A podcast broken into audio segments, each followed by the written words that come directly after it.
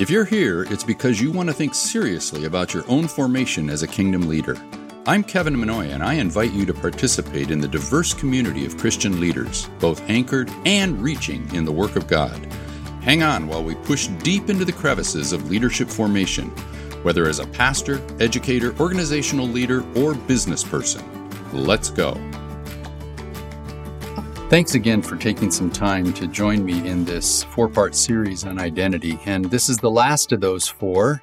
And I hope that you've had some wonderful times of reflection, examining your own life as it relates to your personal identity, your ministry identity, identity in crisis, and now as we talk about identity in mission, I'm hopeful that this will open up a panorama of thinking that will motivate you in doing the work of God through you in the lives of those that you come in contact with.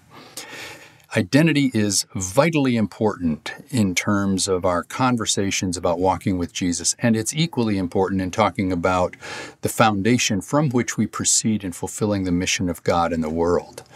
So, I want to talk with you a little bit about that because often we talk about salvation being the ultimate goal. And, and yes, that is when we talk about other people. We want to we, we ourselves want to walk in the way of salvation, but we also want to bring others on the way of salvation. And I want to talk with you a little bit about what that goal is, how our identity motivates us a bit more in that mission.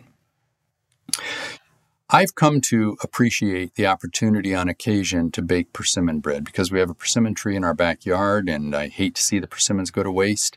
So I figured out how to do this, not because I'm such a great chef or a good baker or anything like that, but because I can read a recipe and I can follow directions and I can listen to those who can do it, particularly my wife. And so, uh, through the recipe, through the advice of my wife, I've figured out and I've learned how to make persimmon bread. And I know that persimmon bread has a variety of different ingredients that, that comprise it. And usually with persimmon bread, the best advice um, my wife has given me is that I need to get all of the ingredients on the counter all pre-measured because at some, at one point they all go in together and then you pop them in the oven then it it creates this wonderful aroma and this beautiful loaf of bread that is warm and and that's the vision that I lunge for right?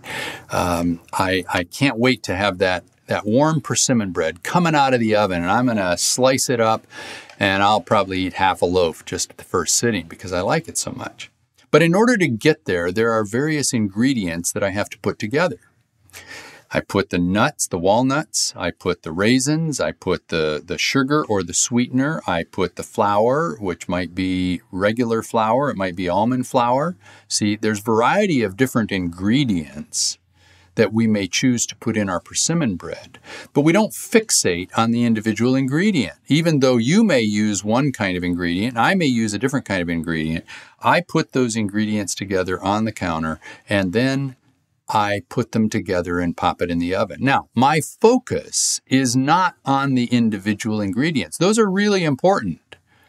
But my focus is, is on that loaf of bread that's going to come out of the oven in a few minutes, and it's going to be wonderful to consume. It's going to be the wonderful vision and the wonderful flavor and the wonderful aroma that I desire. You see, it's not the ingredients that I'm striving for. It's the final, completed, whole, warm, tasty loaf of bread. That's what I'm lunging for. That's the race that I'm on. That's what I'm pursuing is the wholeness of that loaf of bread, not the individual ingredient. Now, the idea of salvation is a lot like that. You see, salvation has a variety of components that are part of it. And the journey of salvation, and that's a phrase that might frighten you, please don't be afraid. Uh, the journey of salvation is a journey that has various component parts, and yet they all come together for the whole, which is the restoration of the image of God in people. See, that's the best definition I could give you of salvation.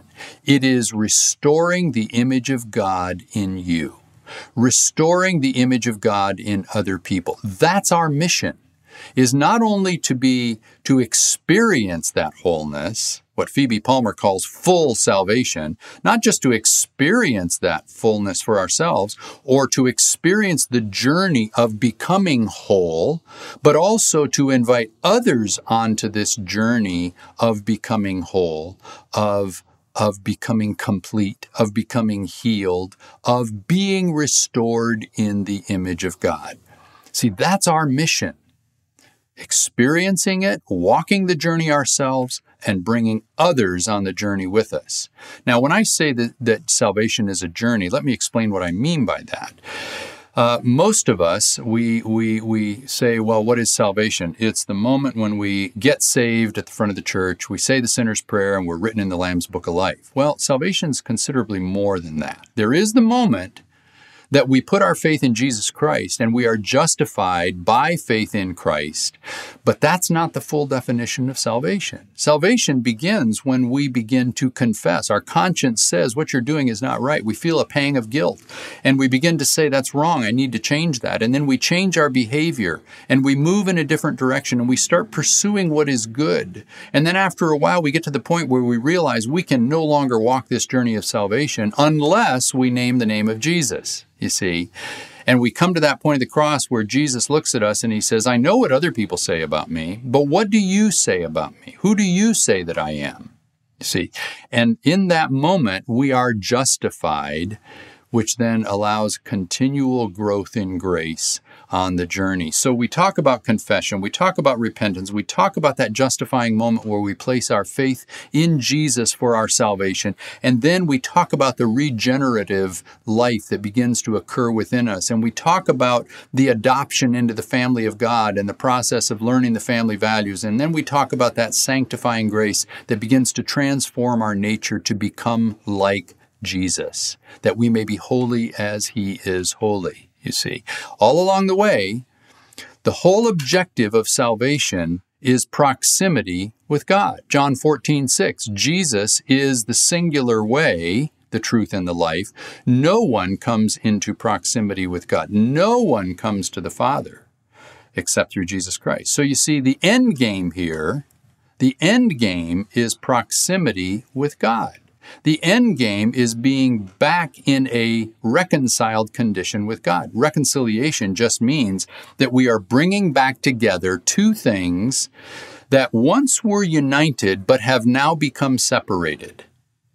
And now we're trying to bring it back into proximity. We are reconciling, we are bringing back into close proximity what once was together but became separated.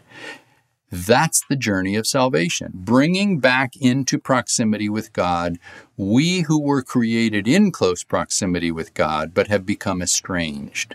That's why John 14, 14 6 is so important. You see, and don't misunderstand this, but Jesus is not the end game.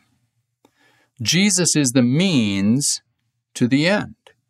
Jesus is the way to the Father. The end game is being in close proximity with God so that we are transformed into his likeness. And we do that singularly through the person and work of Jesus Christ. That's why he came.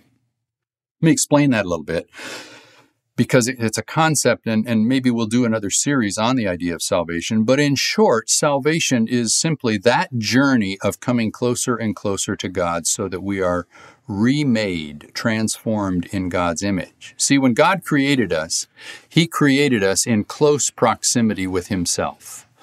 You remember, God created us in God's own image, so He looked in the mirror and He saw His image. Very, very good. We are the mirror.